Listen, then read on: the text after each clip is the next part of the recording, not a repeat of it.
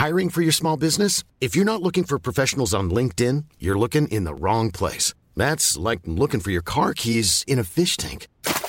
LinkedIn helps you hire professionals you can't find anywhere else, even those who aren't actively searching for a new job but might be open to the perfect role. In a given month, over 70% of LinkedIn users don't even visit other leading job sites. So start looking in the right place. With LinkedIn, you can hire professionals like a professional. Post your free job on linkedin.com slash people today. Tour de France mit Telekom, da waren Sender unterm Sattel. Gut, dass Telekom das hatte, die haben eigenen Designaufkleber gemacht Ja. fürs Team. Hier sind die Disketten, da ist noch was drauf, oder was? Nee. Äh, nee. Das ist dann die Software, die wurde am Computer installiert und zum ja, da Auslesen. gab es Disketten und dann eine CD, Ja. wird es mit CD gegeben. Und hier, das ist ein Frühjahrsrad vom, für die Frühjahrsklassiker von Erik Zauber. Ja. Und das ist ein Stahlrahmen. Schaut aus wie alles, aber ein Stahlrahmen. Mit seinen grünen Trikots. Dann ist das hier ein Zeitverrat von Bert Klapsch. Da ist Ja. der Weltmeister geworden drauf. Ja. Und dann haben wir hier noch, das ist ein altes Trikot von Greg Lennon, Ja. wo der Weltmeister war in Chambéry.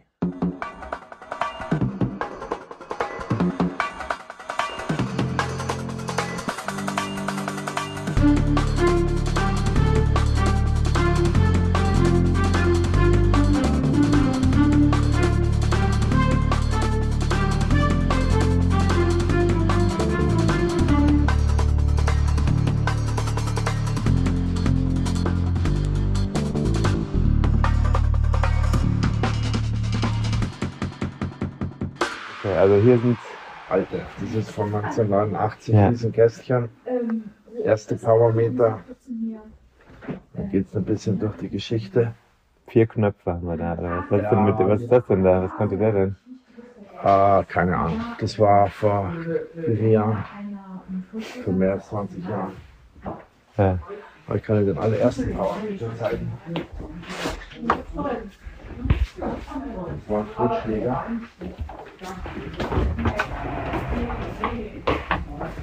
Das war der erste Powermeter. ja. Ui, Der war richtig schwer. das Da wiegt. Fahrrad gleich mal drei Kilo mehr. Wow. Das war jetzt das erste äh, Ja. Teil so, so zusammengebaut. Der Und äh, funktioniert das noch, was Ja, da drin ist? na, das ist von 1986 oder so. Ah, das heißt, irgendwann geht was kaputt? Als erstes? Die Batterie. Batterie, okay. Gut, das ist eine. Gut, die ist hier drunter, die Batterie. Gut, das Hm. war jetzt einfach mal gemacht, um Hm. zu probieren. Und das hat schon funktioniert. Ja. Hallo, Hi. David, hi. Bist du wieder zurück aus Eng England? Ja, man hat mich wieder zurückgelassen. Klasse. Raus darf man ja immer aus England hinaus. Rein nicht unbedingt. Ja, das ist doch schön, dass du wieder da bist. Klasse. Sind wir jetzt noch in Season 2 oder schon in Season 3? Das werden wir sehen. Das werden wir vom Veröffentlichungsdatum abhängig machen. Ja, das ist, hast du in deiner Hand jetzt, ne? Ja, das kann dir Schön. nicht gefallen, ne? Dass ich auch mal wieder was entscheiden darf. Nachdem du äh, der Herr der Regler warst letzte Woche. äh, Aber ja, zufällig haben wir Diese uns ja Woche, doch noch. vielleicht auch diese Woche. Eher diese Woche. Es war ja noch diese Woche. Stimmt, es war ja vergangen. Jetzt, Anfang dieser Woche. Ja, stimmt. Es war Noch immer laufende Woche. Ja, Es wird aber auf jeden Fall auch in der laufenden Woche gewesen sein, es sei denn, wir halten halt unser Versprechen nicht. ja, An äh, unseren Werbepartner, den wir nachher bringen. Mhm. Nee, es ist ja so, hör mal, ich bin da noch in den Zeitzonen da unterwegs, weil äh, es war ja so, ich bin ja äh, von der, es, es, es wurde, war ja umgestellt worden, die Zeit Wind, von Winter auf Sommer. Und dann bin ich ja eine, in der Zeitzone wieder eine Stunde zurück und war dann vier äh, Tage wieder im äh, Winter, in der Winterzeit und dann wieder äh, in die Sommerzeit. Also ich bin völlig in Zeiten durcheinander. Ich hatte dir ja auch falsche Termine durchgegeben, weil ich hier noch in äh, Local Time äh, unterwegs war und so weiter. Ne? Also du siehst, ich bin ganz schön durch den Wind. Ja, hier ist auch windig, wo ich bin. Ich stehe hier vor der Quickstep-Zentrale in Belgien, in der Nähe das, von das, ah, das wissen wir ja, wo das ist in Belgien. Das muss ja eigentlich uns Profis, uns Kennern der Materie ja nicht extra noch dazu sagen. Aber ich finde es gut, dass Kennst du hier dich jetzt, kennst du dich mit Baumaterialien aus oder was? Ich, ja, ich finde es äh, gut, dass du hier auch die Laien-Hörer, die soll es ja immer noch geben, wobei eigentlich ja die meisten jetzt auch schon uns entwachsen sind, also mir zumindest, dass du die auch noch so ein bisschen abholst. Hm. Auch wichtig. Hör mal, ähm, Wind ist Wind. Ich, ja. hier, ich sitze in einem Mini, toll, Mini Countryman S Cooper. Ja. Tolles Auto, schönes Auto. Werden wir nachher auch wieder was zu sagen, warum ich da drin sitze. Wir unterhalten uns über einen Laptop. Ich finde das klasse. Also ich sitze hier an meinem Device und ich finde das total krass, was heute möglich ist, muss ich echt sagen. Und äh, am Anfang, du hast es jetzt ganz kommentarlos übergangen. Äh, wir sind ja da voll in so eine Sache, so legit in eine Sache eingestiegen. Ähm, mhm. Am Anfang mit so jemandem, der so ein bisschen Bavarian spricht. So, äh, vielleicht ja. ist dir das aufgefallen und so 1986 und so ist er voll krasse Sachen hat er da so abgesagt auf, auf mein auf mein Tape drauf. Ich weiß nicht, ob du das mitbekommen hast. Weißt du überhaupt, was das war oder wer das war oder who das war? Du hast mich ja leider wieder ein bisschen briefen müssen, weil ich meine Hausaufgaben nicht gemacht habe. Ähm, ja. Deswegen weiß ich, kenne ich natürlich den Namen und ich hätte ich jetzt auch noch drauf angesprochen, ne, wen wir denn da eigentlich gehört haben.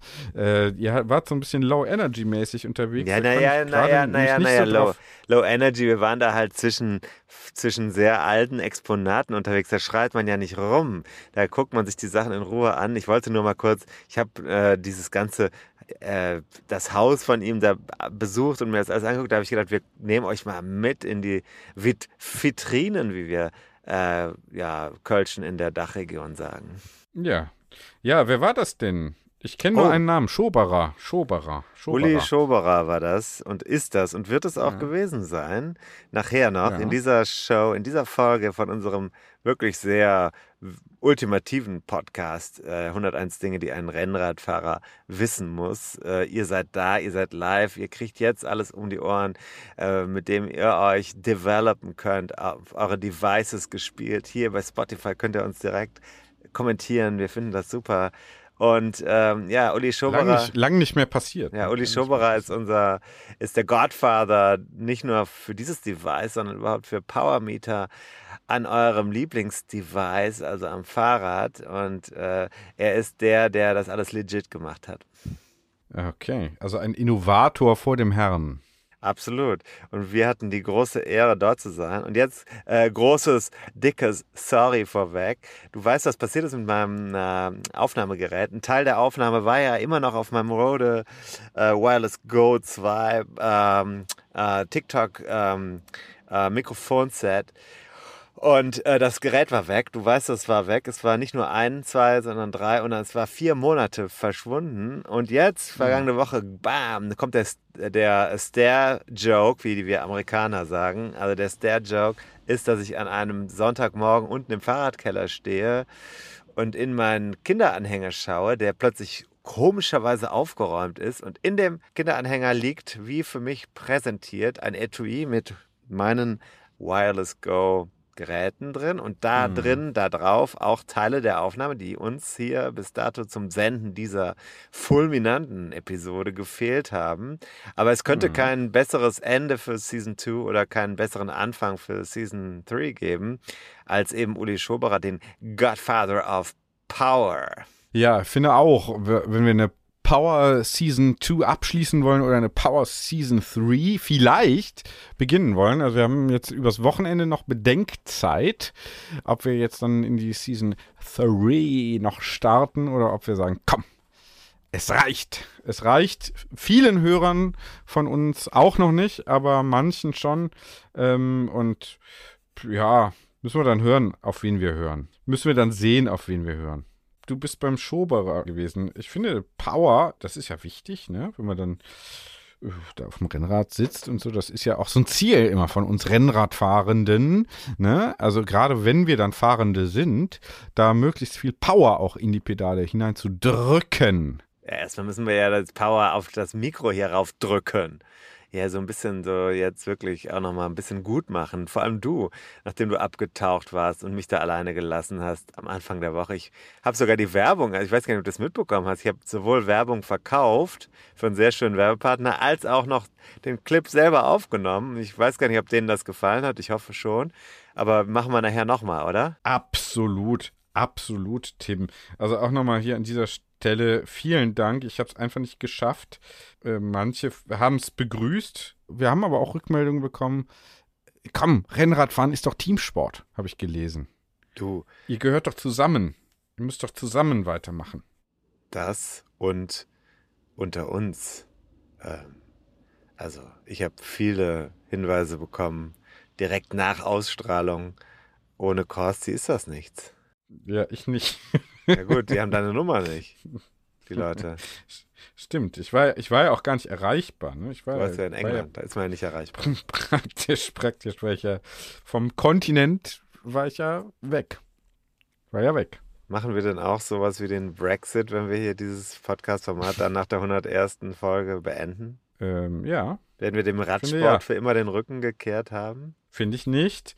Äh, Finde ich nicht, aber ähm, wir müssten mal abstimmen lassen. Und dann würde ich mich freuen, wenn das auch so 50-50 ausgeht und man dann so eine Entscheidung trifft, die, die unsere Community hier komplett spaltet. Okay, dann machen wir parallel noch einen 50 Dinge Bucketlist äh, Podcast auf. Ja, klar. Das Können wir machen. gut. Ja gut, äh, sonst noch was? Bevor wir gleich in den Content hinein starten, launchen den Content? Nee, also ganz vielen Dank. Ich habe das gehört mit den äh, Cycling Camps. Erzählen wir ja gleich auch nochmal. Mhm. Ich würde natürlich gerne auch äh, da mal mitfahren, einfach um auch so ein bisschen in äh, Mallorca-Form zu kommen. Also ich meine jetzt nicht die Mallorca 312-Form, sondern die, also dass halt die Plauze dann nicht Mhm. ganz so herüber so. wappt. Mhm. Äh, So denkst du, meinst du das? Ja, verstehe. Ja, einfach erstmal, erstmal, Leistung kommt ja dann später, aber wichtig ist ja auch die Außenwirkung, wie ihr Bräunungskanten, äh, Fetischisten ja wisst. Letztens stand mein Nachbar, der Orhan, vor mir im Treppenhaus und zeigte seine Arme. Da bin ich neidisch geworden. Der war nämlich auf Mallorca im Trainingslager. Und boah, das war voll krass. Ey, das sah so cool aus. Ich habe mir das angeschaut und dachte, wow, das hätte ich auch gerne. So, weißt du, we- weißt du, was ich meine? So, dieses, ah, da krempelst du das Baumwoll-T-Shirt hoch und dieses, hast du diese, diese Bräune über, das ist schon ziemlich cool. Ja, Mhm. hätte ich auch gerne jetzt gehabt. Ja, okay, was ich gerne gehabt hätte, ist, ich war ja in England und, äh, also wie du weißt, ne? Echt? Manche haben das mitbekommen. Was hast du denn da gemacht Ähm, eigentlich? Erzähl doch mal. Rennradbezug, ne? Wir wollen ja hier fokussieren zum Ende von Season 3 slash äh, Beginn von Season 3 ähm, wollen wir ja uns stärker fokussieren ne, auf den Rennradsport. Deswegen äh, ma mache ich jetzt nur noch Rennrad-related, äh, kommentiere ich hier alles. Äh, äh, also das Wetter, äh, man Ja. spricht ja nicht so äh, d- äh, übers Wetter, aber es, ich hatte ja leider kein Fahrrad dabei, aber das Wetter war so, dass ich dachte, ja, genau, die kennen sich ja aus. Es fahren ja auch viele Fahrrad. Mhm. Und dann heißt es hier National Cycling Route und so weiter. Mhm. Äh, also ich habe, äh, wo du schon danach fragst, was ich da gemacht habe, ich habe natürlich äh, unser Event im September, haben wir ein Event in, in der, ganz in der Nähe von da, wo ich jetzt war. Echt? For Haben- real oder haben- was? Ja klar, haben wir ja. Und da habe ich schon mal ges gescoutet. Habe ich schon gescoutet. Also ich war auch für uns unterwegs, letzten Endes. Und das Wetter, muss ich sagen, das gefällt mir also ausnehmend gut. Es ist ja so ein ganz anderer Regen als hier. So ein ganz feiner, Hm. so ein ganz feiner Nieselregen. Aber wenn es dann mild ist und warm, ein bisschen windig, das ist, könnte natürlich schwierig werden auf dem Rad, gerade wenn es irgendwie von der Seite oder von Hm. vorne kommt, dann über Stunden. Ja. Ähm, aber, aber so dieser Nieselregen, da muss ich, und so ein bisschen warm, da muss ich sagen, ach, das ist doch, das ist eigentlich fast mein Lieblingswetter. Okay.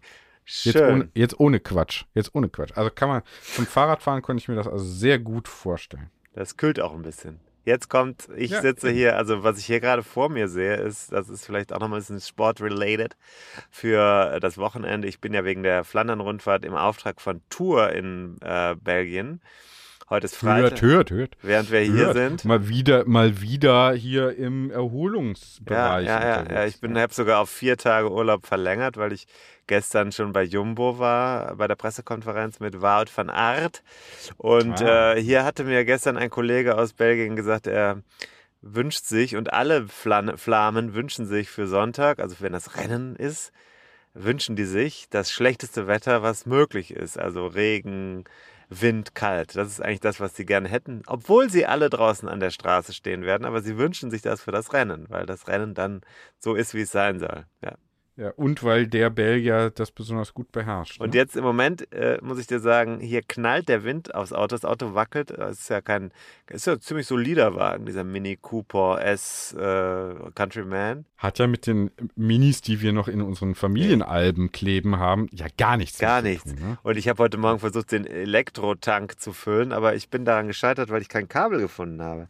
Da müssen wir Hm. nochmal drüber nachdenken. Naja, hier bläst ein Wind und da, es regnet und es soll jetzt erstmal morgen, wenn ich, ich fahre hier morgen bei der Jedermann-Tour mit, 144 Kilometer nehme ich mir morgen mal vor. Da soll es genauso sein. Äh, am Sonntag soll es aber dann leider gut werden, das Wetter. Naja, mal sehen, ob das so gewesen sein Schade, wird. Ne? Schade, Ja. schade Tim. Da, das tut mir leid. Das tut mir dann leid, wenn du da. Also ich hoffe, du musst da nicht in gutem Wetter die Zeit verbringen. So, was machen wir jetzt noch? Content? Oder weil wir, ich muss gleich in die Pressekonferenz von Quickstep reingehen. Also hier, die heißen ja jetzt Quickstep Sudal oder so ähnlich. Äh, Mhm. Auch ein bisschen gemein. Die haben ja äh, den Sponsor von dem größten anderen belgischen Team einfach äh, übernommen. Ja? Ja, wollte ich doch gerade sagen, Sudal kennt man doch. Lotto Sudal, ja. Die sind rübergegangen zu Quickstep und ähm, ja, das ist so ungefähr, als wenn wir 101 Besenwagen, die ein Rennradfahrer wissen muss, heißen würden. Ne? Oha, oha. Äh, Also praktisch eine, ähm, praktisch Thronsturz oder also Usurpatie oder. Naja, das geht da? ja um Geld. Am Ende, ich meine, die Namenssponsoren von solchen Teams bringen ja, glaube weiß nicht wie viel, 80 Prozent oder so von dem Budget.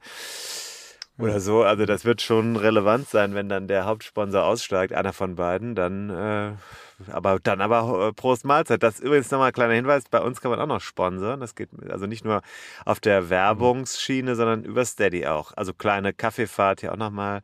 Ja, vielleicht steigen wir jetzt in Content ein, weil die Zeit rast davon. Äh, wirklich, äh, ich sehe also hier schon die Leute Ja. reingehen in das, äh, in das Ge Gebäude. Ich will nicht wieder der Letzte sein, da, durch Ja. dich verursacht. Ja, nee, da hören wir doch dann mal rein.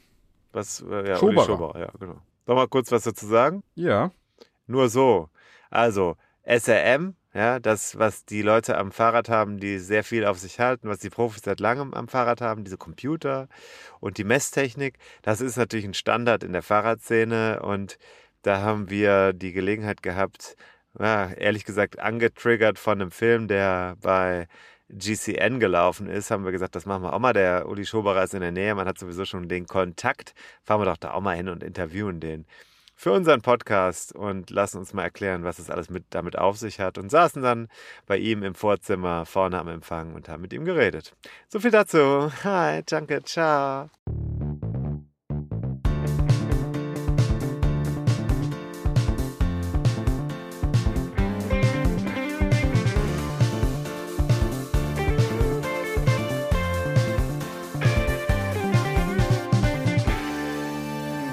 Heute sitze ich mal nicht bei mir im Büro oder beim Kollegen im Studio oder am Telefon oder äh, Zoom oder so. Das ist ja alles äh, jetzt, äh, hat sich eingebürgert. Ich bin wirklich mal zu einem Termin gefahren. Im Hintergrund sehe ich äh, den Gorilla oder den, der nennt sich ja selber gar nicht so, ein sehr großes ähm, Print von, äh, von äh, André Greipel und davor sitzt jemand, ja, der noch eine viel größere Rolle als André Greifel im Radsport hat. Uiuiui, jetzt geht's ja direkt los. Äh, Also der, der Godfather of Power sitzt vor mir, der Pate der Leistung, so hat's zumindest GCN, das Ja, Fahrrad. Pate äh, der Leistung oder so, aber den Ausdruck eigentlich passt mir ja gar nicht so. Normal müsste ich dann hier sitzen mit einer Zigarre im Mund, ja. mit der Knarre auf der Couch. Ja, Soft Power gibt's ja auch. Gibt's das? Ja, Okay, aber gibt's die auch. heißen dann nicht Godfather. Alles klar. wir dann Also, irgendwie anders. wer sitzt denn hier? Äh, Sag doch mal, wer- bei wem bin ich hier zu Gast? Ja, ich bin Uli Schoberer. Wir sitzen hier in Jülich, wo das SM Hauptoffice ist und wir reden jetzt hier ein bisschen über Leistungsmessung am Fahrrad. So sieht's aus, deswegen bin ich hierher gekommen. Ist ein Kapitel in dem Buch 101 Dinge, die ein Rennradfahrer wissen muss und ist ein wichtiger Bestandteil von Radsport, wie er heute betrieben wird. Aber du bist eine Person, die wirklich dazu beigetragen hat oder sehr elementar dazu beigetragen hat, dass es überhaupt möglich ist, Leistung am Fahrrad zu messen. Ja, also letztendlich mache ich das jetzt, ich würde sagen, mehr als das halbe Leben. Und ich kam selber dazu, bin auch früher Radrennen gefahren. Halt am Wochenende, wie das zu meiner Zeit mehr taten als wie heute. So angefangen mit 14, 15. Wochenende, Samstag, Sonntag, Grundstreckenrennen, Kriterien, vielleicht noch mal ein paar Tagesrennen. Und sehr früh hatte ich mich eigentlich interessiert, wie kann man das Training besser machen. Hatte damals alle Trainingsbücher gelesen, die es auf dem Markt gab. Und letztendlich kam ich zu dem Punkt, dass man sagen muss, man muss messen, mit welcher Leistung du fährst, damit man einfach bestimmen kann, die Qualität des Trainings, die Intensität, um einfach Nummern zu haben, wo man sich orientieren kann und auch festlegen kann, wie man durch das Training besser wird. Mhm. Und hat dann eigentlich mich damit intensiv beschäftigt. Hatte dann auch mittlerweile ein Studium in Jülich angefangen, äh, Medizintechnik zu studieren.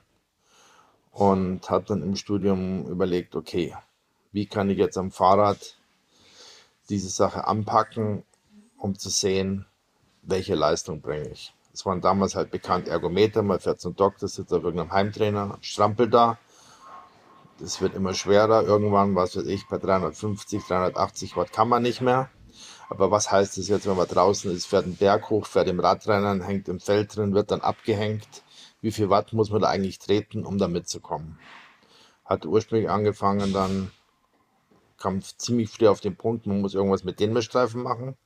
Den Messstreifen ist ein Sensor, den kann man auf bestehende Konstruktionen applizieren, also aufkleben und dann messen, wie diese Struktur sich unter einer Last verändert. Mhm.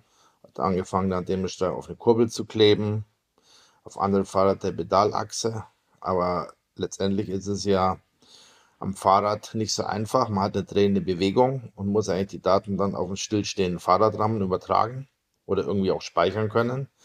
Und ähm, wenn man jetzt sagen wir mal Pedale oder Kurbeln hat, hat man immer zwei Teile. Letztendlich ist das erste Teil am Fahrrad, wo wirklich die Leistung ankommt, die auf die Kurbel wirkt oder die Kraft, das Kettenblatt, wo das dann auf die Kette überträgt ans Hinterrad. Dort ist letztendlich sind schon alle Kräfte, die man nicht haben will, eliminiert. Und das ist der Punkt, wo jetzt auch heutzutage die meisten Powermeter sitzen und um die Leistung möglichst genau zu messen. Mhm. Und das war um die 1988, 89 rum, wo ich das gemacht hatte. Damals gab es natürlich auch noch keine Fahrradcomputer. Es gab nichts. Man musste irgendwas nehmen. Was ich damals tat, war einen Taschenrechner nehmen. Der wurde mehr oder weniger vergewaltigt, um Daten anzuzeigen, wie Watt, Herzfrequenz, Später musste man einen eigenen Computer entwickeln. Was heißt vergewaltigt? Heißt, das Display wurde einfach genommen, genau, oder? es wurde die Tastatur genommen, die CPU und wurden intern Drähtchen angelötet mhm. über die Tastatur, über die CPU um dann einfach mit einem rudimentären Programm, das auf dem Taschenrechner gelaufen ist, die Leistung zu berechnen. Mhm. Weil eine Leistungsmessung besteht aus zwei Faktoren. Das ist zum einen eine Geschwindigkeit und zum anderen eine Kraft oder am Fahrrad umgesetzt auf die Kurbel, einen Drehmoment und eine Winkelgeschwindigkeit. Und das Leistung ist das Produkt aus diesen beiden Größen. Also eine Leistungsmessung ist jetzt nicht eine Kraft. Was viele jetzt auch nicht wissen, ist auch keine Energie, sondern ist letztendlich das Produkt aus einer Kraft mit einer Geschwindigkeit. Das ist die Leistung. Und die Einheit der Leistung ist Watt oder PS, mhm. mehr oder weniger. Mhm. Manche Leute, wenn man über Auto redet, die können mit PS mehr anfangen Klar. als wir mit Kilowatt. Aber wenn man eine Glühbirne anschaut, die werden auch in, man weiß, eine 100 Watt Birne ist heller als eine 20 Watt Birne. Man hat irgendwie eine Vorstellung schon, wie viel das ist. Äh, nochmal zu diesem Ausgangspunkt, ne? Man könnte ja meinen, heute, von heute aus betrachtet, es muss einen Riesenbedarf gegeben haben dass beim Leistungssport auf dem Rad entsprechend auch die Leistung gemessen wird. Aber es gab damals ja was anderes. Es ja. gab ja die Herzrate. Ja, gut, es war ungefähr zur gleichen Zeit, dass Polar Herzfrequenzmesser auf den Markt brachte, die für jedermann erschwinglich waren. Hm. Das war damals das Maß der Dinge, die Herzfrequenz. Leistung konnten zu viele nicht mit anfangen. Ich weiß noch, bei der ersten Radrennen, wo ich am, am Start stand mit einem riesen Computer am Lenker, das selbst zusammengebaut ins erste Schlagloch gefahren. Das Teil ist vom Lenker geflogen. Ich musste immer dann anhalten, die Teile aufsammeln. Die waren zu teuer, um die auf der Straße liegen zu lassen und dann weiterfahren. da hieß aller, ja, jetzt kommt der an mit seinem Gameboy. Ja. So was braucht man nicht. Wer braucht einen Fahrradcomputer im Lenker? das sind ja nur äh, Spinner. Gut, mittlerweile, wenn man jetzt irgendeinem Rennfahrer sagt, du bist ein Spinner, weil du einen Fahrercomputer hast, die würden nicht anschauen, ob man noch alle Tassen im Schrank hat. Ich glaube, es gibt fast keinen Rennfahrer mehr, der mittlerweile ohne Gameboy rumfährt am Lenker. Ja. Also mittlerweile haben alle irgendwas dran. Wenn man jetzt zum Beispiel sagt, Frume oder Pogacar, du brauchst es nicht, dann würden die sagen, hm, habe ich aber Nachteil gegenüber meiner Konkurrenz. Der Radsport ist heute so. Ich kann mich erinnern, vor, naja, sagen wir mal zehn Jahren ungefähr, mehr oder weniger, ne? Da war so eine Diskussion im Journalismus, fährt der oder der jetzt nicht einfach nur ferngesteuert nach Wattdaten bei dem Rennen? Ist das nicht total langweilig? Kann man sagen, dass äh, SRM äh, und entsprechende Nachfolger den Radsport langweiliger gemacht haben? Also ich muss sagen, die ersten Profis, die das Gerät von mir eingesetzt haben, die haben das für sich selbst gemacht. Also einer der ersten, der äh, Topklasse war, war Greg LeMond. Der wollte einfach auch zum Beispiel auch Aerodynamik, seine Sitzposition verändern. Der wollte einfach sehen, wie ist seine Leistungsfähigkeit. Dann später war das auch Bjarne Ries. Das war auch der erste Profi, der einen World Tour Rennen gewonnen hat. Ihm war auch dann schon klar, der hat mir dann die Daten geschickt, da war mir schon klar, okay, hat zum Beispiel damals gewonnen Amstel Gold Race. Mhm.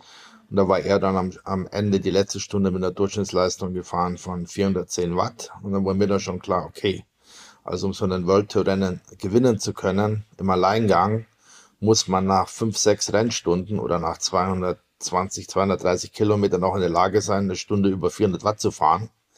Dann kann man so einen Weltcuprennen gewinnen. Mhm. Oder später auch Telekom gab es Fahrer, die sind gefahren. Lüttich, Pastone Lüttich, kann mich erinnern, hat einmal gewonnen. Alexander Vinokurov, ja. der ist das Durchschnittsrennen gefahren mit 270 Watt, mhm. was sich erstmal nicht so viel anhört, aber mal überlegt, wie viele 0 Watt äh, Teile drin sind, wenn man Berg runterfährt mhm. und dann sieht, okay, man muss die Berge dann, aber dann trotzdem jeden mit 500 Watt hochfahren, um dann so ein Rennen zu gewinnen. Es sind das Anhaltspunkte, wo man natürlich auch dann das Training verbessern kann und man auch sieht, wie sich das, der ganze Profiradsport entwickelt. Mhm. Okay, aber, aber im Rennen selber äh, kann man jetzt sagen, äh, der Instinkt wurde ausgeschaltet, weil wir haben jetzt den Computer. Ja, gut, also diese Fahrer, jetzt zum Beispiel Vinokurov, hat im Rennen vielleicht nicht viel auf seinen Computer geschaut. Der mhm. hat das halt dafür genommen, um aufzuzeichnen, wie das jetzt war. Mhm. Also jetzt im Rennen selbst draufschauen, funktioniert er eigentlich nur, wenn man alleine ist und kann das kontrollieren. Oder ist alleine in einer Gruppe am Berg. Aber wenn du jetzt im Peloton bist und das Peloton fährt jetzt einfach mit Ehrenzahn im Berg rein, muss man natürlich letztendlich auch über sein Limit gehen, auch wenn es der Computer anzeigt, um in dem Moment nicht abgehängt zu werden, weil abgehängt heißt, das Rennen ist vorbei, man kommt alleine nicht mehr hin. Mhm. Insofern mhm. ist es ein bisschen übertrieben ferngesteuert. Okay. Ich ja. denke, man ist vielleicht mehr ferngesteuert mit dem Funk im Ohr. Mhm. Naja, gut, also nicht ferngesteuert, das lerne ich aber daraus. Man, das ist übertrieben, wenn, dann steuern sich die Fahrer selbst, aber ferngesteuert nicht. Mhm. Selbstgesteuert. Bessere Selbststeuerung würde ich mal das nennen. Okay, da sind wir dann also in, im äh, Punkt. Dass die ersten Computer, die du jetzt so, sagen wir mal, auf diese improvisierte Weise hergestellt hast und mit der Messung an der Stelle, wo die Leistung erbracht wird beim Systemfahrrad, waren die so genau wie das, was heute ja? Die Genauigkeit war eigentlich immer schon die gleiche. Mhm. Wir haben also versucht, wirklich ein Gerät zu machen, das in der Lage ist, genau genug den Trainingsfortschritt zu protokollieren, also eine Genauigkeit kriegt von etwa 2%. Mhm. Wir haben Geräte gebaut, die waren besser als 1%, aber der Aufwand nimmt dann exponentiell zu, je genauer man messen will. Das ist dann Woran schwieriger. Es liegt zum einen daran, dass das Gerät nicht in einer festen Umgebung eingesetzt wird. Das kann man zum Beispiel jetzt sehen, wenn man zum Beispiel eine Tour de France-Etappe nimmt oder ein Giro, wo es unten im Tal vielleicht plus 25 Grad hat, oben am Berg vielleicht liegt vielleicht sogar noch Schnee, ist man um die 0 Grad, ist vielleicht noch Regen, wird es auch kalt und dann wieder runter. Also man hat Temperaturschwankungen vielleicht von plus minus 10, 15 Grad im Rennen. Dann muss man natürlich auch sehen, Mechaniker, Fahrradmechaniker und vielleicht auch Sportler selber gehen auch nicht so sanft mit dem Material um. Es werden mal Kettenblätter getauscht, es werden Kurbellänge geändert, es wird das Fahrrad, wird ein anderer Powermeter dran geschraubt, das wird alles halt nicht hm. so, wie man normalerweise Messtechnik behandeln müsste, wird das im, im, im, im rauen Alltag nicht gemacht. Also hm. dann ist es schon, die Anforderung hoch, dass das Gerät robust genug ist, dass das jeden Tag waschen übersteht, wenn ich auch mit Dampfstrahler komme und dass es nicht kaputt geht. Dann die ganzen Erschütterungen am Fahrrad ist auch nicht so einfach. Und dann noch eine hohe Messgenauigkeit hinkriegen, ist, ist, ist alles nicht so einfach, ein Gerät zu bauen, das mehrere Jahre am Rad von einem Profi überlebt. Mhm. Kann man sich vorstellen. Harte Bedingungen. Aber 2% ist dann jetzt äh, das, was ja, über die Jahre. Ist ja nicht jeder Powermeter gleich genau. Ja. Wir tun das jeden Powermeter kalibrieren. Hm. Wir wissen auch in Abhängigkeit von der Winkelstellung der Kurbel, wie genau der an jeder Position ist. Hm.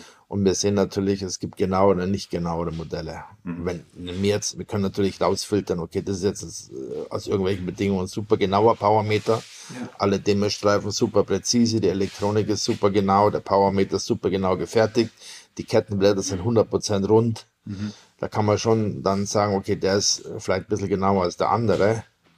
Aber für die Praxis spielt es dann nicht eine Rolle. Man weiß plus minus 2 Watt äh, 2% und dann vielleicht haben wir plus minus 2 Watt auf der Anzeige. Und in dem Bereich, ähm, wenn man sich da bewegt, ist das schon genau genug. Jetzt sag mal, für wen ist das denn eigentlich was? Also sagen wir mal, Leute fangen jetzt an mit dem Rennradfahren. Die wollen vielleicht nächstes Jahr bei einem ersten Jedermann-Rennen mitfahren. Vielleicht nicht die 60, sondern die lange Strecke. So. Bereiten sich vor mit dem Trainingsplan aus Tour. Brauchen die dann auch eine Wattmessung? ich sage mal, eine Leistungsmessung ist für jeden interessant, der Technikinteresse ist, mhm. der sich gerne auch mit seinen eigenen Daten auseinandersetzt und einfach auch Spaß dran hat, nach dem Training zu sehen, was habe ich gemacht, was habe ich jetzt an Watt getreten, was habe ich Energie umgesetzt und dann natürlich auch dann selbst sieht, okay, im Vergleich zu einem Monat bin ich jetzt besser geworden um 20 Watt. Mhm. Zum Beispiel, wenn er weiß, okay, letzten Monat habe ich den Berg hoch geschafft, 10 Minuten mit 280 Watt, jetzt kann ich den hochfahren mit 320 Watt und bin noch zwei Minuten schneller, ist es für den natürlich auch äh, eine Bestätigung, dass sein Training ihn besser gemacht hat. Mhm. Und nicht nur von der Zeit, weil, okay, am Berg kann man, kann man eine Zeit messen, wenn die windgeschützt ist, die Stellen, und es sind immer gleiche Bedingungen. Aber wenn man normalerweise in der Gruppe fährt, hat man Windschatten, Rückenwind, Gegenwind, ist es viel schwieriger, äh, die gleiche Bedingungen zu schaffen. Und dadurch ist es natürlich dann einfacher, wenn man einfach sieht, okay, jetzt schaffe ich über vier Minuten 320 Watt, vom Monat habe ich geschafft über vier Minuten 280 Watt. Ja. Man kann also handfeste Zahlen, mhm. wo man sich daran orientieren kann. Und das Herz, das Herz würde einem das ja nicht bieten, weil das hängt von anderen Faktoren ab. Äh, Gut, Tagesform, Infekt, sonstige Dinge. Ich hatte ja von 1900, ich glaube 88, 89 bis Atlanta für den BDR im Bahnbereich die ganzen Daten erfasst. Worauf ich immer geachtet habe, ist, wie schnell reagiert die Herzfrequenz auf eine Leistungsänderung. Und normalerweise ist das der beste Indikator, wenn die Herzfrequenz schnell nach oben geht und schnell wieder runter als wie wenn die lange braucht. Das ist dann eher ein Zeichen, man ist ermüdet, man ist, hm. hat auch vielleicht zu viel trainiert, ist nicht ausgeruht. Das ist der bessere Index, als nur ein Herzfrequenzwert mit einer Wattzahl zu vergleichen. Mhm. Natürlich hat ein besserer Sportler bei der gleichen Herzfrequenz eine höhere Wattzahl. Aber individuell kann man das jetzt nicht so einfach sagen. Man müsste dann schon ausgehen, okay, beides war im Ruhezustand. Mhm. Beiden hat er zwei Tage vorher nichts gemacht. Dann könnte man natürlich das auch nehmen, den absoluten Herzfrequenz wird zu einer absoluten Wattzahl. Ja. Aber besser ist es einfach nur schauen, wie viel Watt kann ich über welche Zeit treten. Das ist eigentlich der bessere Indikator. Und die Herzfrequenz dazu halt nimmt, wie reagiert die Herzfrequenz auf eine Leistungsänderung. Jetzt hast du eben gerade schon angesprochen, du hast die, ja, die, die Chance auf dieser Bühne des Leistungssports, des Hochleistungssports, deinen Ansatz zu präsentieren und unter praktischen, aus, unter realen Bedingungen auch zu testen, mit dem BDR zusammengearbeitet. Ähm, das war ja damals, äh, das war jetzt Pionierarbeit, kann man sagen, in, in dem Radsport. Das ist, das kommt einem jetzt auch noch so komisch vor, weil eigentlich müsste man sagen, es hätten doch eigentlich auch Engländer oder, keine Ahnung, Franzosen auf die Idee kommen können, ja. sowas zu machen. Hat aber irgendwie nicht geklappt. Nein, ich habe also das Glück gehabt, dass ich ähm, letztendlich Kontakte zum BDR hatte. Gut, ich bin natürlich, wenn man selbst Radrennen fährt, kennt man natürlich auch die Rennfahrer. Dann war natürlich hier das Leistungszentrum in Bütgen. Da war eine Radrennbahn, wo auch Leute vom BDR waren. Ich hatte auch durch die kontaktiert. Ich hatte ähm, Platz bekommen in der Sportkompanie in Köln, in, in Longerich. Und seit der Zeit waren da dort ein, ähm, der deutsche Meister im 1000 Meter Zeit von Sprint, Markus Nagel, Ja. Der dann auch sehr schnell ein guter Freund wurde und mehr oder weniger mein Testkaninchen. Den hatte ich dann die ersten Power Meter gegeben und gesagt, mach mal kaputt, dreht mal 2000 Watt, schau mal, hält das. Und ähm, es gab auch damals noch die DDR, wo ich eine Einladung bekommen hatte vom Wolfram Lindner im 100 Kilometer Straßenvierer, meine Messtechnik vorzustellen. Die hatten das auch mitgekriegt, dass es sowas gibt. Also ich hatte dann in einem Jahr für den BDR gemacht Bahnvierer hauptsächlich und dann für die DDR war das 100 Kilometer Straßenvierer und dann war die WM in Japan, glaube ich, war das, im, wo beide geschlagen wurden von, den, äh, von der Sowjetunion. Die waren also auf der Bahn, haben die Gold gewonnen und ähm, auf der Straße. Das Jahr später war dann die WM in Stuttgart. Und da war dann das erste Jahr, wo DDR und BDR vereint waren. Jetzt kommt erstmal sehr gute Werbung, ihr Lutschende. Tim, du hast ja wieder für Werbung gesorgt. Ich bin sehr froh, sehr, sehr froh äh, darüber. Ich habe allerdings ein bisschen, ich, ein bisschen so Fernweh. Ich würde auch gerne hinfahren nach Andalusien, wo es hingeht, Mhm. bei denen, die bei uns heute Werbung machen. Ja, wir waren ja auch, äh, also in unserem Cycling Camp. Hm. Ähm, ja, das ist mir noch in tiefer Erinnerung geblieben. Das ist so. Und ich glaube, wenn man jetzt da so, ja, eine ganze Woche im Radcamp in Andalusien verbringt, direkt am Meer mit Vier-Sterne-Hotel, gutem Team und so, noch, würde noch mehr Spaß machen, als wenn wir beide zusammen alleine verreisen, oder? Vor allem ist da unten besseres Wetter als oben, wo wir waren, in Flandern. Mhm. Ja. Mhm. Ja. So, wen haben wir denn? Was, was machen wir denn hier? My Cycling Camp. Ja, genau, so heißt das, ne? MCC My Cycling Camp. Äh, kann da jeder mitmachen? Kommt drauf an. Ne? Es gibt zwei Angebote, für die wir hier noch Werbung machen. Es gibt einmal ein Women Only Camp. Das ist von My Cycling Camp zusammen mit Roadbike und Women's Health, den beiden Magazinen. Das Women's Ja. Only Camp ist am 19. Mai geht das los, geht bis 26. Mai und ist, wie der Name schon sagt, dann ist das ein Camp, das sich nur an Frauen richtet. Es gibt ein Mixed Camp für Rennradfahrer und Fahrerinnen vom 12. bis 19., also in der Woche davor, Mai. Beide sind in Andalusien, ähm, beide werden von My Cycling Camp organisiert und beide sind so komplett Angebote. Das Women Only, das ist eine Fortsetzung von dem, was die im Vorjahr schon einmal und damals zum ersten Mal gemacht haben. Das ist so Okay. Hotel, Gruppe, Ausfahrten, gemeinsame Gespräche, Vor- und Nachbereitung, auch mal von einem Guide irgendwo hingebracht werden, wo man das normalerweise nicht finden würde. Gute Cafés, kleine Gruppen Mhm. Und auch adaptiert an die jeweilige Leistungsklasse. Also nicht alle müssen im selben Tempo fahren. Und dazu noch äh, Flüge sind drin, Hotelzimmer, Verpflegung und so, das ist alles drin. Also wirklich komplett Paket, ja? Ja, es ist ein Komplettpaket. Also es klingt so, als ob man einfach nur sagen muss, ich buche jetzt. Ich habe im Mai Zeit, ich will Form aufbauen an einem schönen Ort mit netten Leuten. Warum nicht mal Andalusien? Mallorca kennen wir alle schon. Andalusien kann ich nur sagen, für mich persönlich wäre das noch reizvoller, dahin zu fahren. Äh, Die Kombination aus Meer, also da unten das Meer plus die sehr hohen Berge im Hintergrund, das ist natürlich Mhm. schon super. Ja, und das späte Tolle- Abendessen, wenn man denn das kann. Ja. Ja, tolle Gegend, tolle Ja. Gegend. Tolle Gegend. Ja, was haben wir denn im Angebot? Wir haben Rabatt, glaube ich, ne? Ja, haben wir bekommen. Exklusiv. Äh, 40 Euro gibt's auf die Buchung. Also ich sag mal, der Preis ist äh, 1437 statt 1477, wenn man ein Doppelzimmer nimmt und das also dann halb bewohnt. Ne? Also 40 Euro Rabatt durch uns ähm, mit dem Code 101 Dinge. Kommt in die Show Notes, also bei My Cycling Camp kann man sofort buchen auf der Seite für diese beiden Rennradcamps, für Frauen und für Mixed. Und mit unserem Code 101 Dinge gibt es diese 40 Euro Rabatt. Das ist ja schon mal was. Mit 40 Euro könnte ich zum Beispiel mir doch das ein oder andere San Miguel in Andalusien noch nebenher ähm, bei den Pausen gönnen. Ja, genau. Noch zusätzlich, ne, damit äh, eben auch dann keine äh, Dehydratation äh, So stattfindet. Ja. Genau. Okay, ja, gut. Klingt gut. Schaffen wir das? Nee, ne? Äh, ich schaffe es nicht dieses Jahr, leider. Ist für mich ein bisschen kurzfristig, aber äh, es mag ja den einen oder die andere HörerInnen geben in unserem Podcast drinnen, äh, die sagt hier, ach komm, dann mache ich spontan nochmal ein bisschen Formaufbau. Das habe ich persönlich für mich auch schon überlegt, aber leider, leider, leider kann ich wirklich vom 12. bis 19. Mai nicht. Da ist ja Mixed Camp.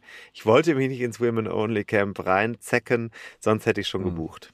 Also Ja, ähm, ich empfehle das sehr. Gut, schön.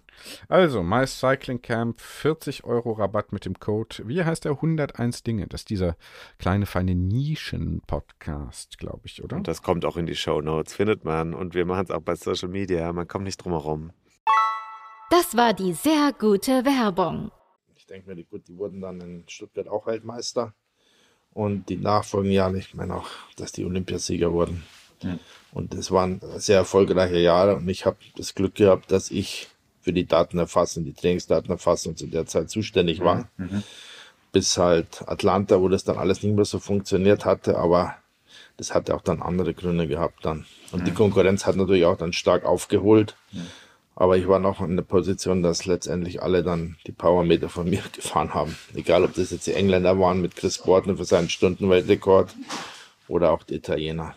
Das war eine Epoche, die da losgegangen ist, kann man schon sagen, ne? mit, dieser, mit diesem Entwicklungsschritt. Ja, es war halt auf der Bahn. Zur gleichen Zeit waren auch die ersten, die auf der Straße das eingesetzt hatten, wie jetzt Greg LeMond, der hatte das gewollt. Dann später war das Team Helvetia La Suisse von Paul Köchli.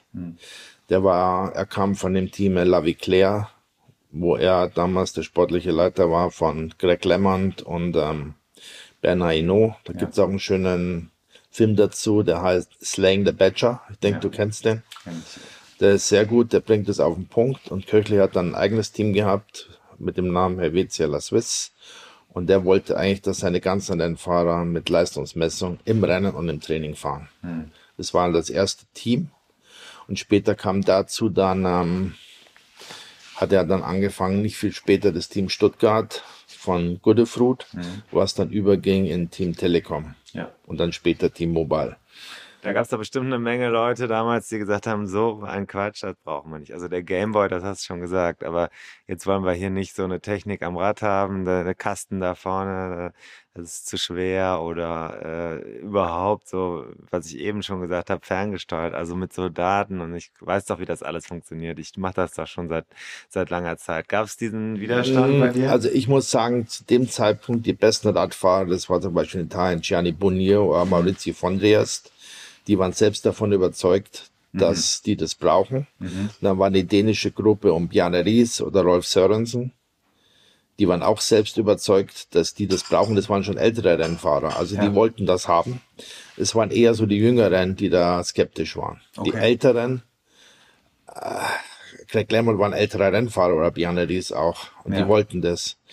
Das Glück war natürlich auch für mich, dass der BDR in Freiburg war. Und dass dadurch auch in Freiburg letztendlich die Fahrer von Telekom betreut wurden. Und die natürlich auch sehen, okay, das gibt's, wir wollen das jetzt auch haben.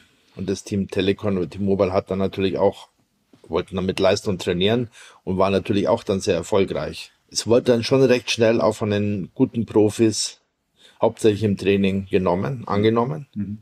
Und die haben sich auch damals die Leistungsmesser alle selbst gekauft. Und natürlich kann man sagen, wenn sich jetzt ein Profi ein Leistungsmesser selber kauft, hält der viel länger, als wie wenn das Team das kauft und die kriegen das dran geschraubt und sagen, ihr müsst jetzt die Daten für den Trainer sammeln. Weil damals gab es eigentlich keine Trainer vom Team.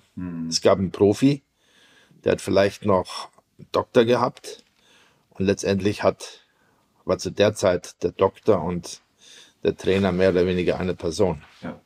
Da sprichst du einen Punkt an, der auch in dem sehr sehenswerten Film auf GCN angesprochen wird.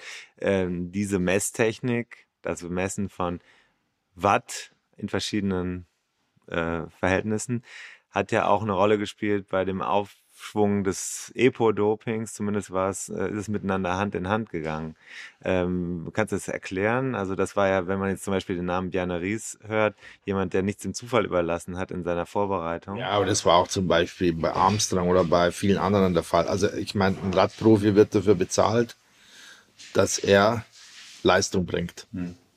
Das ist aber nicht nur im Radsport so, wenn man Fußball nimmt, Leichtathletik, das ist so. Das sind Profis und die kriegen Geld, dass sie Höchstleistung bringen. Hm. Und es gibt natürlich, es ist jetzt schwierig zu sagen, okay, du kriegst jetzt nur Wasser und Brot. Hm. Wir zahlen ja so viel, du musst gewinnen. Und diese Person weiß natürlich, dass alle anderen alle Möglichkeiten ausnützen, mhm. um möglichst gut zu werden. Ja. Und die Möglichkeiten will, will jeder andere auch haben. Das ist, dann kann man, man müsste dann theoretisch schon anfangen, man müsste Leute nicht nach Leistung bezahlen, sondern einfach müsste eine olympische Idee haben, dabei sein ist alles. Aber wir machen jetzt keine Sportförderung, die leistungsbasiert ist. Das, äh, da gibt's ja auch gute Gegenargumente. Der Sport ist Wettbewerb. Aber, aber das hat, aber dann. Man kann ja. zurück, wenn du zum Beispiel zurückgehst, wo jetzt, sagen wir mal, Sport ist Unterhaltung. Wenn du jetzt schaust, den römischen Zirkus und du hast das Gladiatorenkämpfen, hat es früher keinen interessiert, ob die gedopt waren oder nicht. Die Leute wollten Spektakel sehen und wollten sehen, ne, äh, Gegenwert für ihr Geld. Gut. Aber jetzt äh, heißt es ja, dass diese Technik, die du äh, ja auch eine ganze Zeit lang Patent, wie lange lief das Patent? 20 Jahre? Wie lange ja. das? 20? Ähm, dass das auch dabei helfen kann, eben zu erkennen, ob eine Leistung, sagen wir mal, fair, also Leistung wird erbracht, aber ob sie fair oder unfair erbracht wird, dass man das mit dieser Diagnosetechnik äh, besser erkennen kann. Okay, wenn man jetzt die Leistung hat und man zeichnet die kontinuierlich auf, sieht man natürlich, sind das jetzt Leistungssprünge, die sind machbar durch Training hm. oder äh, es ist schwierig, das alleine durch Training zu erreichen. Hm. Weil man nämlich, du fährst selber Rad, du weißt, wie lange du trainieren musst, um alleine 20 Watt besser zu werden. Hm. Dass das schon ganz schön schwierig ist. einfach mal eine Rolle. Aber wenn man auf einmal dann Leistungssprint sieht von 60 oder 80 Watt, innerhalb kürzester Zeit sagt man, gut, der ist super talentiert, bei dem springt das Training an. Mhm. Aber das kann natürlich auch dann vielleicht ein Fragezeichen machen und sagen, okay, der hat vielleicht nochmal irgendwo einen Turbolader eingebaut, ja. um das zu schaffen. Aber äh, es ist jetzt nicht, man kann jetzt allein auf diese Daten nicht wirklich sagen, okay, der hat jetzt äh, falsch gespielt. Man, man musste das langfristig beobachten, eine mhm. Person um festzustellen, okay, der tut manipulieren mit unerlaubten Mitteln mhm. und der ist vielleicht noch gerade an der Grenze mit allem, was erlaubt ist mhm. und der hier fährt nur mit Wasser und Brot. Mhm. Die, die, die, Übergänge sind ja gleitend. Das ist dasselbe, wenn man jetzt sagt, du wirst jetzt geblitzt, 100 ist das Speedlimit, du wirst geblitzt mit 102, ist ein Unterschied, ob man jetzt mit 110 oder mit 200 geblitzt wird. Ja. Und die Strafe ist auch, ähm, du kannst sagen, okay, 102 ist zu schnell und 200 ist zu schnell. Aber äh, es gibt einen Gradienten, was jetzt wirklich ja. zu schnell ist oder zu viel ist. Deswegen ja. gibt es auch Toleranzen. Also ja. man kann das nicht jetzt so sagen, ja oder nein. Okay. Will ich damit sagen. Klar, verstanden. Aber es hilft zumindest zu interpretieren, ob äh, ein, ein Profil glaubwürdig erscheint oder nicht. Das kann man. Und man kann aber auf der anderen Seite auch sehen, das Training war konsistent oder irgendwas stimmt hier gerade nicht. da da gibt es ja einen Franzosen, der schreibt da viel darüber, den ja. kenne ich auch, der war Coach von Team Festina, ja. war zuständig auch, war der Coach von Laurent Bouchard, ja. Antoine Fayet. Ja, ich auch. Der tut sich zurzeit sehr über solche Sachen auslassen. Und ich habe selbst mit ihm gearbeitet, als der größte Kampf war T-Mobile gegen Festina und er war zuständig für das Training vom Team. Also er weiß genau, was, was los war und letztendlich hat er natürlich auch Erfolg haben wollen. Und er hat einen Weltmeister gehabt. Laura Bruschau war Weltmeister. In okay, weiß Bescheid. Ja. Klar. Ähm, jetzt ist die, die äh, kann man sagen, erfunden. Ding ist am Rad, funktioniert heute noch genauso wie immer. Aber jetzt ist das Patent ausgelaufen. Ja. Äh, Jetzt habe ich eben im Vorfeld erkennen lassen, da hast du den Kopf geschüttelt, dass ich mit einem anderen Produkt seit neuestem erst, ich habe das lange nicht gehabt, äh, ich sage den Namen nicht, weil wir ja keine Werbung, wir sind ja nur hier bei dir jetzt, äh, am, an, den, an der Pedale äh, die Wattmessung durchführe. Und dann hast du, glaube ich, den Kopf geschüttelt. Gut, man kann einen genauen Wattmesser für die Pedale bauen, das machen wir auch. Mhm. Die Firma, die du hast, kenne ich. Gut, ich habe ein, ein Teil bekommen. Ich war nicht so überzeugt, ob das stimmt, aber die haben wahrscheinlich auch eine Streubreite, genauere, ungenauere. Mhm. Ich weiß halt, letztendlich ist es einfacher, einen genauen Leistungsmesser zu machen, der im Spider sitzt, als wie im Pedal. Ja. Obwohl man, das schließt natürlich nicht aus, dass man trotzdem einen guten Leistungsmesser im Pedal hat oder auch in der Hinterradnabe, wie das früher gemacht hat, PowerTap. Ja. Oder ähm, an der Kurbel kann man auch messen. Mhm. Da gibt's, ähm, gab's, ich glaube in Australien eine Crank, die heißt, glaube ich, Infocrank oder so ähnlich. Ja. Denke ich, kriegt man auch hin, aber der Aufwand ist halt höher. Aber es ist, ähm, der Montageaufwand ist halt beim, bei der Pedale ist halt, da denkst du dir als, als, als Hobbysportler, ah, kannst du mal dran machen, kostet auch nicht so viel, baue ich mal rein, äh, kann er nicht, kann er nicht schaden. Der So. Vorteil ist natürlich, dass jedes Fahrrad das gleiche Pedalgewinde Ja. hat. Man kann jetzt ein Hollandrad nehmen, das 150 Euro beim Aldi kostet.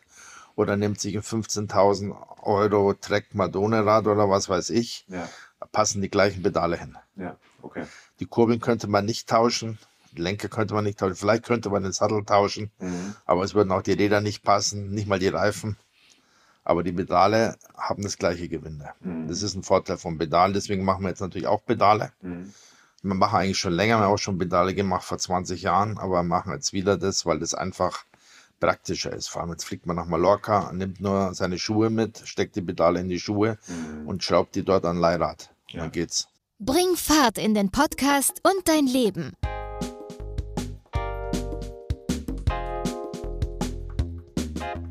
Exklusiv für Steady Supporter. Ein Mai im Mini. Powered bei Autohaus Rolf Horn GmbH. Hol dir richtig Schwung im Bonnemonat. Als Steady Supporter unseres Podcasts hast du die exklusive Chance, im Mai mit diesem Mini Countryman SE über die Straßen zu gleiten. Die Autohaus Rolf Horn GmbH unterstützt seit langem vielerlei Radsportaktivitäten und nun auch unsere Community und spendiert einem Hörer einen ganzen Monat Fahrspaß. Um bei der Verlosung dabei zu sein, musst du bis zum 15. April 2023 ein Steady-Abo bei uns abgeschlossen haben. Unter allen am 15. April 23.59 Uhr aktiven Steady-Supportern organisieren wir am 16. April die Verlosung des Preises. Danke für diesen Support. Also hier hängen diese Dinger und dann denkt man sich ja, boah, also jetzt hatte ich eben gefragt, muss das jeder sich ans Rad machen, der äh, irgendwie nächstes Jahr ein Rennen fährt. Aber wenn ich das so sehe, müsste ich ja sagen, klar, muss ich haben, weil sonst kann ich kein guter Rennradfahrer sein, wenn ich nicht so ein Ding in der Kurbel habe. Ja gut, man muss halt aufpassen, dass man nicht auf einmal der Sklave seiner Daten wird. Das ist, das ist natürlich ein anderer Punkt, dass wenn man jetzt einen Fahrradcomputer hat oder so eine Überwachung, das alle möglichen Parameter misst, nicht auf einmal abhängig wird oder nervös wird, wenn es auf einmal nicht mehr aufwärts geht, sondern mal wieder ein bisschen abwärts. Mhm. Und das ist natürlich schon ein Problem. Also ich würde zum Beispiel auch Leuten sagen, die jetzt nicht leistungsorientiert Radfahren, denen das eigentlich als Ausgleich brauchen für andere Sachen, die brauchen gar keinen Computer.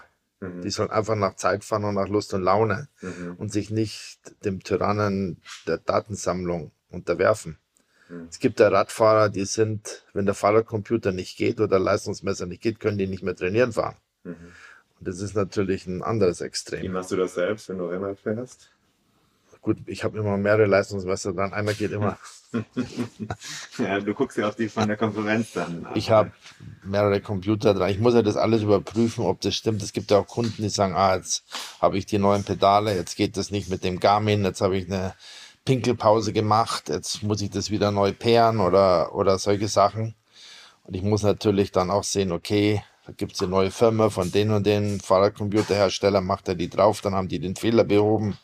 Das muss ich natürlich schon wissen. Oder auch selber sehen, okay, bei uns ist noch ein Fehler drin in der Firma, in einem, in einem Produkt. Aber das ist ja was anderes, weil ich lebe davon, das, diese Teile zu entwickeln und zu verkaufen. Ich bin jetzt kein End Endkonsument. Klar. Was sehr interessant ist, ist, man kann sagen, eigentlich hatten wir vor 20 Jahren das, was funktioniert am Rad, war schon dran, aber trotzdem wird er hier die ganze Zeit weiterentwickelt. Das wird ja, ich habe da eben an so einem äh, Whiteboard gesehen, da sind dann so Kurven, da verstehe ich alles nicht, weil ich ja natürlich nur Politologe bin und kein, kein Physiker oder Mathematiker oder was auch immer. Aber ähm, da wird ja ständig noch, du hast mir eben gezeigt, zum Beispiel auch im Velodrom, die Kurven sind geneigt. Das heißt, die Kräfte sind anders zu messen, als sie es auf der Straße wären. Das Fahrrad ist geneigt. Also hier, entwickelt hier jeden Tag neu und äh, man entdeckt noch immer was, in dem wie die Leistung am Fahrrad gemessen abgenommen werden kann. Was jetzt der größte Sprung war, okay, wir haben jetzt Powermeter. Früher der jetzige Powermeter ist mehr oder weniger auch schon ein Computer, weil der Powermeter alleine ist jetzt das Modell 9. Mhm. Das kann auch noch speichern die Herzfrequenz vom Sportler mhm. und die Geschwindigkeit und andere Parameter im Powermeter selber. Es ist also nicht unbedingt ein Head-Unit nötig, was natürlich Vorteile hat, wenn man das an sein Bahnrad schraubt oder ans BMX-Rad, dass man keinen Computer braucht, sondern die Daten selbst im Powermeter gespeichert werden. Ja. Dann für den Fahrradcomputer selber, der Fahrradcomputer selber ist er mehr oder weniger weiterentwickelt zu einem Navigationsgerät, zu einem Datenanalysegerät. Das heißt, früher, wenn ich schaue, das Power Control 2 hat halt einfach angezeigt die wichtigsten Parameter, Herzfrequenz, Leistung, Drehfrequenz, Geschwindigkeit und Zeit. Das so genau wie möglich, das war's.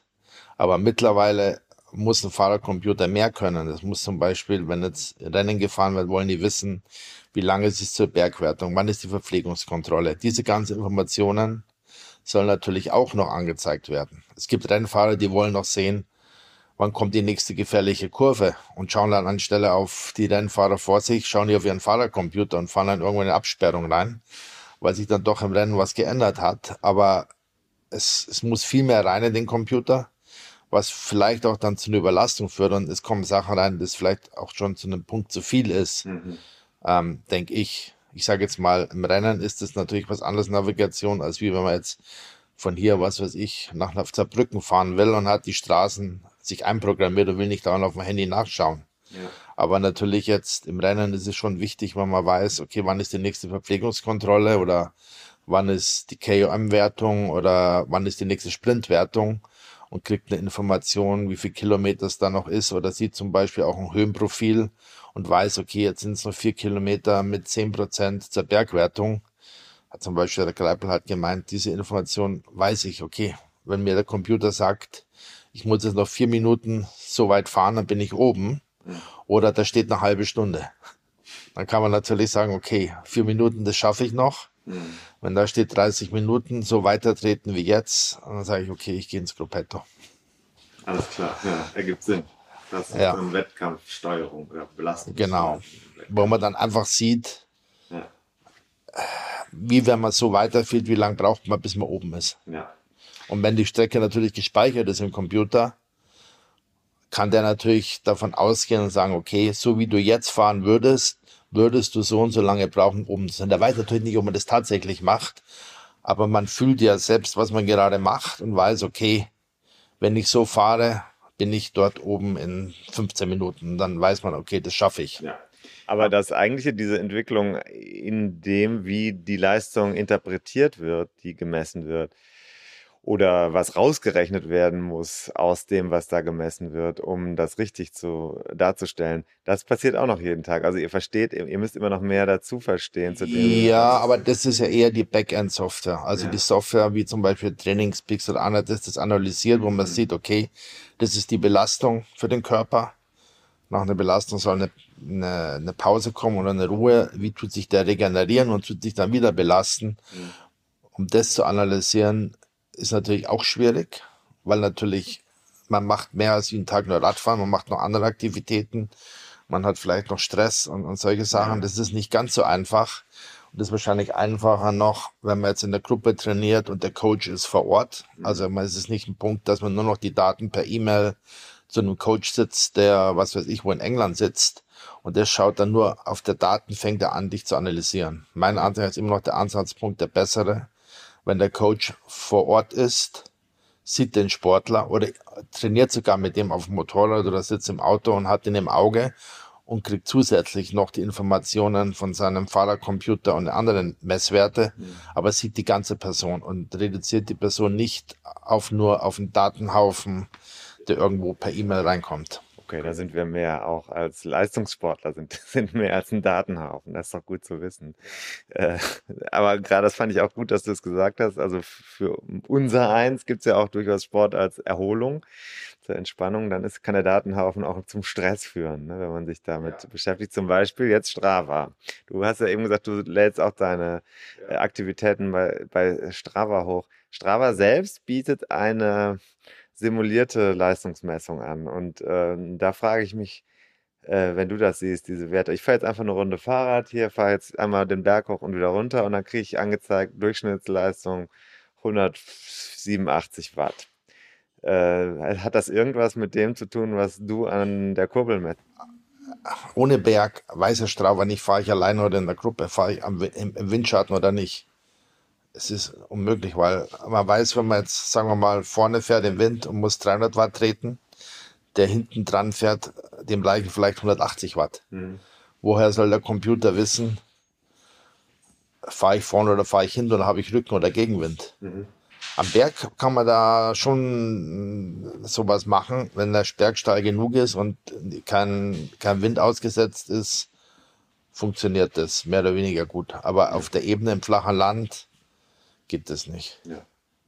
Also kann man sagen, das sind dann Scheindaten. Gut, aber ich sage jetzt nochmal zurück zu Strava. Viele nutzen auch Strava einfach, um sich nur die Bildchen anzuschauen, wo andere fahren und sagen, ah, da möchte ich auch mal fahren. Das ist die Strecke, die die gefahren sind da hatte diese, war diese Umgebung, das wäre vielleicht mal auch interessant, das zu probieren oder auch neue Strecken kennenzulernen. Also nicht jetzt unbedingt, um sein Training zu analysieren, sondern eher zu sehen, wo kann man noch Rad fahren und wo sind Möglichkeiten, einfach fahren, wo wenig Verkehr ist, ähm, wo fahren viele andere. Dafür ist das eigentlich ganz praktisch. Nutzt du auch so? Ja. Man nutzt es natürlich auch, um sich zu erinnern, wie gut man vor einem Jahr in Form war. Das steht dann da alles ja, drin. Und macht einem dann immer ein schlechtes, mir macht es dann immer ein schlechtes Gewissen. Na, guck mal, letztes Jahr warst du noch gut im Saft. Dieses Jahr sieht das anders aus. Ähm, jetzt ist die Frage, wenn einer so eine Branche revolutioniert hat, ne? Äh, jetzt nochmal zu diesem, da geht der Arm schon hoch, sehe ich gerade. Der Arm geht hoch, da wo der wo jetzt gleich die Waffe hinterm Sofa rausgezogen würde beim Paten, ja. Der Pate, ja, das ist ja schon was. Das ist ja so äh, offensichtlich eine Leistung. Ist das sowas ähnliches wie eine sportliche Leistung erbracht zu haben, also einen Olympiatitel zu gewinnen? Oder du das sagen für dein, für deine eigene, äh, für deinen eigenen Ehrgeiz? Hm, na, glaube ich nicht. Ich sehe das nicht so. Ich sage jetzt mal, gut, es gab ja schon früher auch Reportagen über das, was er gemacht hat. Ich ich denke mir immer noch, die größte Freude ist, wenn man mit Athleten arbeitet, die das interessiert, die davon überzeugt sind und dann auch daraus dann Erfolge erzielen und man ein Messgerät denen verkauft, wo die letztendlich ihre eigenen Fähigkeiten verbessern können und mhm. dadurch dann einfach halt eine Goldmedaille gewinnen bei Olympia oder eine Tour de France gewinnen oder andere Sachen oder ein Weltcuprennen gewinnen und die kommen halt dann her und sagen, ah, hier, ich schenke dir mein Fahrrad. Mhm. Damit habe ich die Tour de France gewonnen. Das kannst du aufhängen. Und das ist dann auch eine, eine Freude, wenn man sagt, okay, der gibt mir jetzt hier sein Fahrrad mit einem Trikot und ich hänge mir das an die Wand.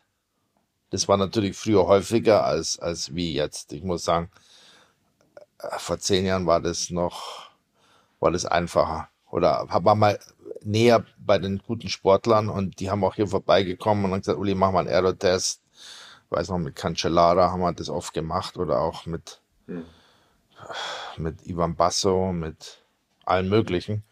Und zu denen hat man dann natürlich auch ein persönlicheres Verhältnis und die dann auch beim Rennen sagen, kommst du mal mit zum Team, steig ins Teamauto, wir fahren jetzt ein Trainingslager hin in Alp d'Huez, hm. kannst du mal messen. Ich möchte jetzt wissen, was ist für bessere Kurbellänge oder was sind ovale und runde Kettenblätter. Wir wollen da mal ja. vier, fünf Mal im Alp hochfahren mit verschiedenen Kettenblättern, rund, oval, Kurbellängen. Was ist für mich ökonomischer? Das hatte ich früher öfter gemacht, auch mit Teams. Ja. Aber da waren die Sportler selber interessiert, das rauszufinden. Na, mittlerweile machen das die Teamcoaches ja. oder machen das alleine und die brauchen mich dazu jetzt nicht mehr.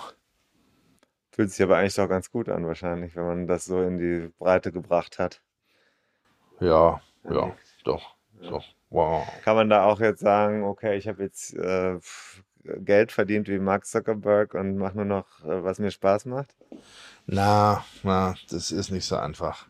Ich sage mal, wenn man jetzt einen Betrieb hat mit vielleicht insgesamt 50 oder 60 Angestellten, das muss ja weitergehen und man hat auch dann Verpflichtungen. Man muss neue Produkte entwickeln, die müssen auf den Markt kommen. Und das, die neuen Produkte, die müssen natürlich erstmal alles können, was das alte Produkt kann, plus neu. Ja. Und es wird natürlich auch immer schwieriger. Die Erwartungshaltungen werden höher und die Lebenszeit von einem Produkt wird kürzer. Wenn ich überlege, früher hat ein Profi seinen Powermeter sechs, sieben Jahre gefahren. Und ich weiß, jeder bekam zwei Fahrräder, eins fürs Training, eins fürs Rennen. Und wenn ein zweites Rad fürs Rennen gebraucht, dann musste er sein Trainingsrad mitnehmen. Und mittlerweile hat jeder Fahrer, wenn ich zum Beispiel schaue, das, das Team UAE, ich glaube, die haben 240 Fahrräder für 30 Fahrer. Ja. Das heißt, jeder hat zwei Zeitfahrräder, zwei Trainingsräder, vier Räder fürs Rennen. Das ist, ist eine Menge, das gab es früher nicht. Mhm. Und das tut natürlich auch vom Sponsoren sehr viel. Es ist dann nicht einfach, dann da reinzukommen, weil einfach viel mehr Geld oder Material involviert ist. Und das Material selber hat nicht mehr den Wert, wie das früher hatte. Ja. Und ihr macht ja Handarbeit, das ist ja hier gefertigt.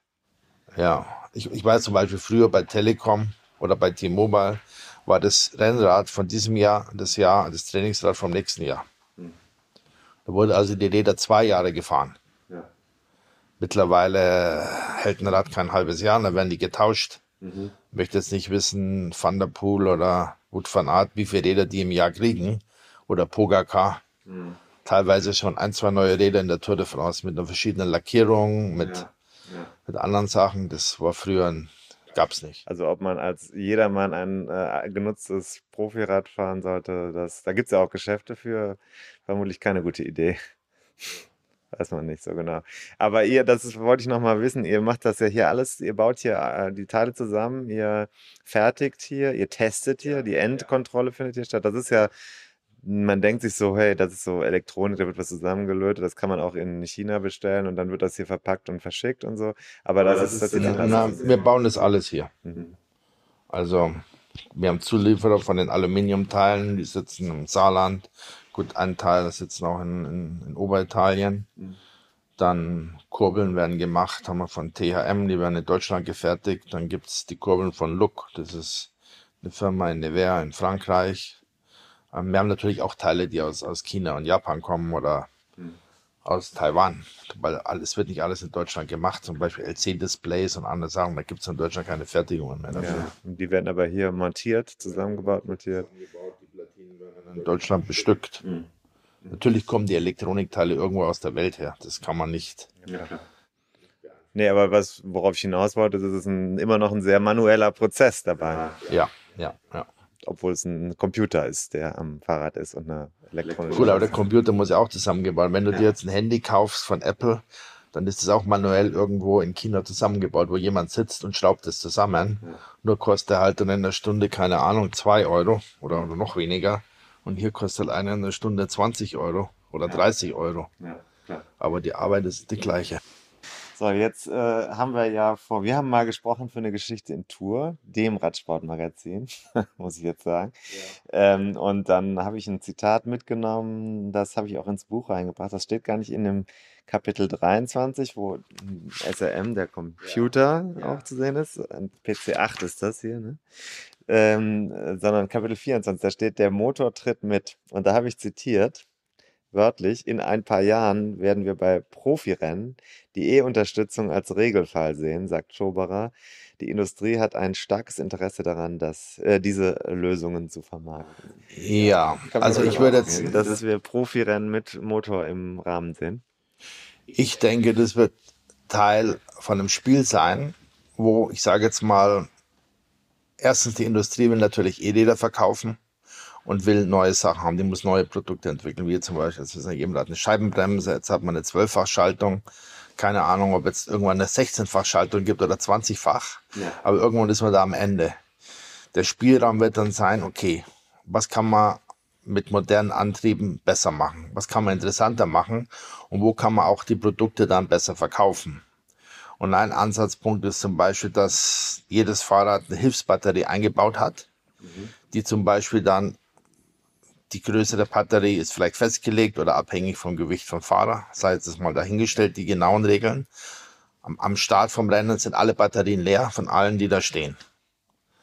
Jetzt ist natürlich, kann es sein, okay, die Wasserträger müssen dafür helfen, dass der Teamleader seine Batterie aufladen kann. Natürlich durch eigene Muskelkraft. Er muss treten, kann den Windschatten fahren, eine gewisse Energie mal reinmachen mhm. und hat dann halt am Ende, wenn es zum Zielsprint kommt oder zum letzten Berg, geschafft, seine Batterie am Fahrrad mehr aufzuladen als die anderen und macht natürlich dann, weil er einfach schneller fahren kann, das ist auch interessanter fürs Fernsehen, andere Sachen, dass er, dass diese Komponente dazukommt. Mhm.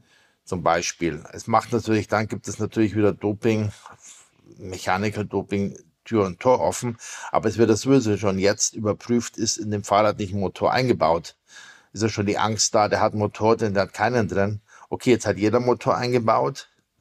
Jeder kriegt am, am Start vom Rennen eine leere Batterie dran gebaut. Das muss halt irgendwie vereinheitlicht werden. Ja. Das muss natürlich extern kontrolliert werden. Das ist, ist logisch. Das kann man jetzt nicht äh, sagen, okay, jeder, äh, wenn es heißt, die Batterie ist leer, ist die leer. Das, das, geht natürlich nicht. Mhm.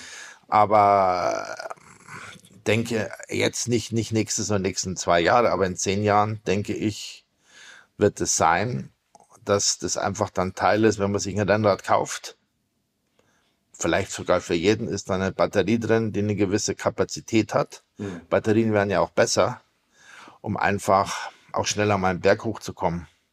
Oder einfach vielleicht dann auch mehr Spaß zu haben oder mit Leuten mitfahren kann im Training, ja. die eigentlich leistungsmäßig stärker sind oder mehr einfach Zeit haben zu trainieren, aber man kann trotzdem mal mitfahren, wird nicht gleich am ersten Hügel abgehängt. Also die Traditionalisten, die kriegen jetzt schon wieder Schnappatmung. Ja gut, die Traditionalisten, es fährt ja keiner mehr mit einem mit einem Hinterrad, wo man das Hinterrad umdrehen muss, um einen anderen Gang zu haben. Guter Punkt. Äh, das, das kann man, oder Traditionalisten fragen, schreiben die noch Brief oder haben die auch ein Handy? Alles klar. Oder ein Fax? Oder. Jetzt äh, habe ich noch eins, was hat. Mit, das ist, finde ich, eine faszinierende Vorstellung, weil das ist tatsächlich ein guter, äh, guter Ansatz. Dann würde der Radsport sich auch äh, wahrscheinlich verändern. Da wird dieses Team-Element nochmal eine andere Rolle spielen. Ich bin mir jetzt nicht so sicher. Wenn man zum Beispiel schaut, letztes Jahr bei der E-Mountainbike-WM oder vorletztes Jahr, war der Weltmeister. Weißt du, wer Weltmeister war? Ja. Tom Pitcock. Tom Pitcock hätte ich jetzt natürlich auch raten können. Und der war natürlich auch Weltmeister oder Olympiasieger im Mountainbike. War auch Weltmeister im Cyclecross. Es werden letztendlich die gleichen Leute vorne sein, weil die Batterie äh, letztendlich zählt wieder die Leistung. Ja. Es ist ja nur da, um auch für die Endkunden und für die Industrie neue Produkte zu schaffen, die sich der Endkunde kauft. Ja. Wenn du dir jetzt ein Rennrad kaufst und du pflegst es, fährst du das die nächsten zehn Jahre.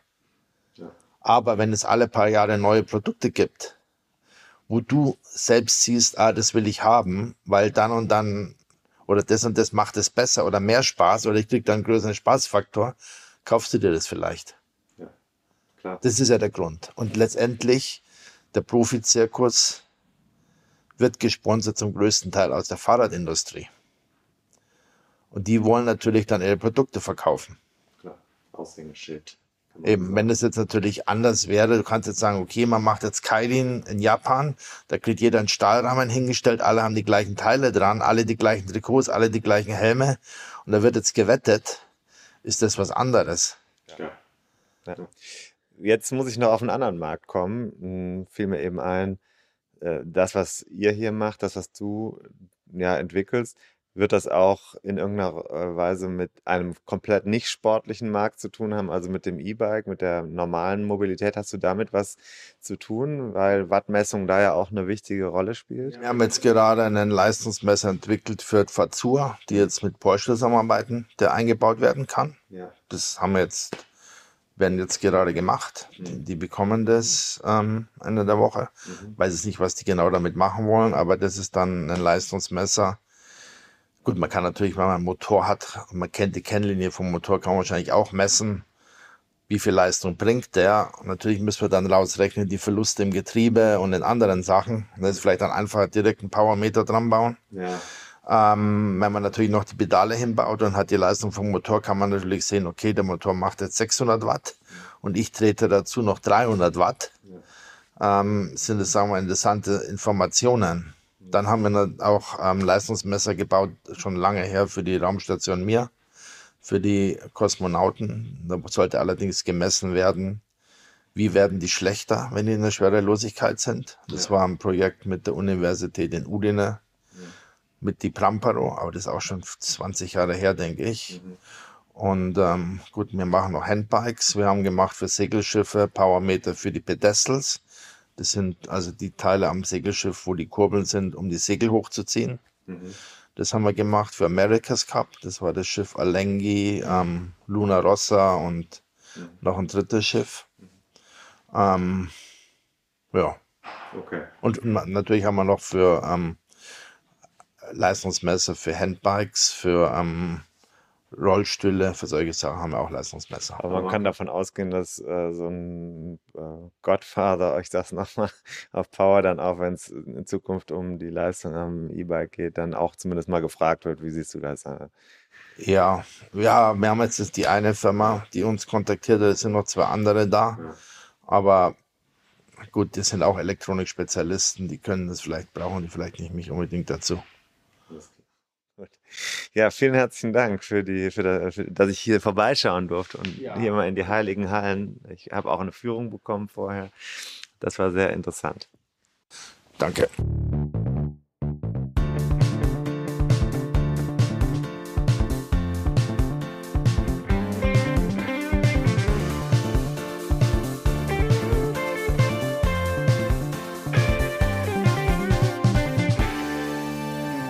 Ja, Tim, das ist ja eine ganz schön steile These.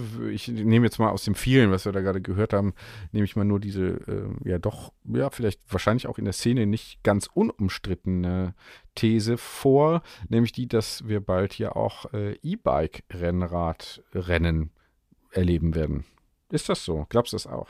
Ja, das ist auf jeden Fall, ja, also ich habe das ja extra nochmal angesprochen, weil äh, der Uli Schoberer das ja auch im Buch als Zitat hat.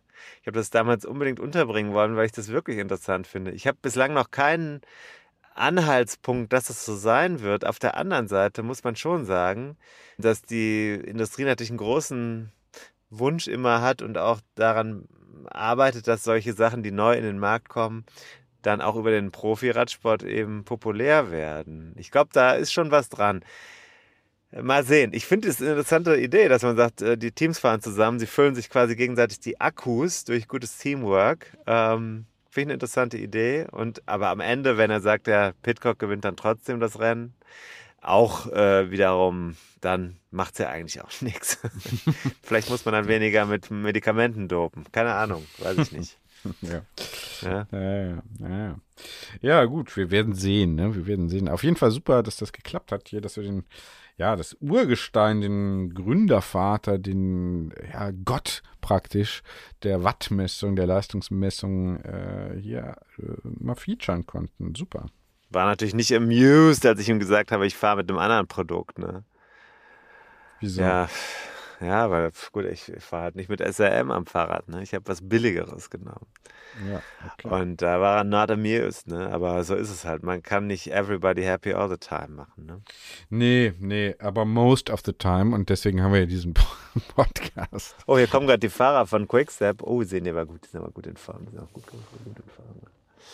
Äh, die kommen hier gerade rein äh, gelaufen. Also toll. Ich muss da jetzt auch mal rein, sonst verpasse ich das, was ich hier eigentlich machen soll. Mhm. Ähm, ja, hoffentlich wird es Season 2 noch gewesen sein, David. Ich, äh, ich gebe ge mal, I put my trust in your hands, würde ich jetzt einfach mal so sagen. Ja, ich muss mal sehen. Und, ja. Vor, vor Mitternacht ja. könnte es was geben. Ich muss mich mal sehen, ja, mal sehen. Ist immer, finde ich immer sehr gut, wenn du das so sagst. Dann habe ich das Gefühl, es läuft. Ja, zu Recht. Wie ist der Sound im Mini? Wie ist der Sound im Mini? Das kann ich so gar nicht beurteilen. Äh, bestimmt super. Bestimmt so super, wie das Auto generell auch ist. Ich finde es ja ein bisschen gemein, dass du jetzt damit unterwegs bist. Ich will den ja, auf jeden Fall auch. Moment mal. Scheitert nicht an mir. Wir können gerne auch mal eine Folge zusammen damit aufnehmen. Das ist auch vom, vom Autohaus so angesagt. Aber wir haben nicht mehr viel Zeit, weil am 15. April gibt es ja schon die Verlosung. Also im April müssen wir zusammen hier mit eine Folge aufnehmen. Das ist dir schon klar. Ja, klar. Ich muss da jetzt rein in die, die das, geht, das geht jetzt los, geht jetzt los. Ey, David, ey, jetzt kommt der Druck auf, ey, Druck auf, ey. Äh, äh, ich schick dir das jetzt. Ne? aber ich wie dir viel? Datei. Aber, aber wie viel? Wie viel? Wie viel? Mit wie viel ich Druck? schick dir die Datei, ne? Mit wie viel ich Watt dir bist du jetzt unterwegs? Ich schicke dir die Datei, ne? Äh, äh, alles klar, ne? Wir sehen uns in Season 3, David. Ich freue mich. 101 machen wir auf jeden Fall noch voll. Komm, lass dich nicht so, lass dich nicht so bitten, ey. 101, Okay. machen, 101 machen wir noch. Bis dahin müsst ihr uns noch äh, hören. Ja, dann ist ja Season 3, ist ja dann noch. Ist ja dann. Tschö. Tschö.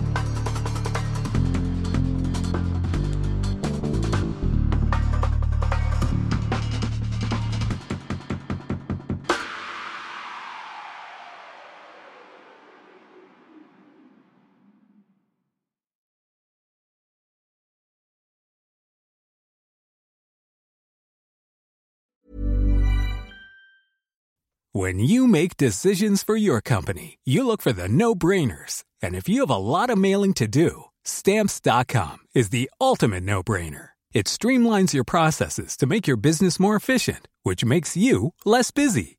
Mail checks, invoices, legal documents, and everything you need to keep your business running with stamps.com. Seamlessly connect with every major marketplace and shopping cart. Schedule package pickups and see your cheapest and fastest shipping options from different carriers. With rates up to 89% off USPS and UPS rates. And with the Stamps.com mobile app, you can take care of mailing and shipping wherever you are. Make the same no brainer decision as over 1 million other businesses with Stamps.com. Sign up with Code PROGRAM for a four week trial, plus free postage and a free digital scale. No long term commitments or contracts.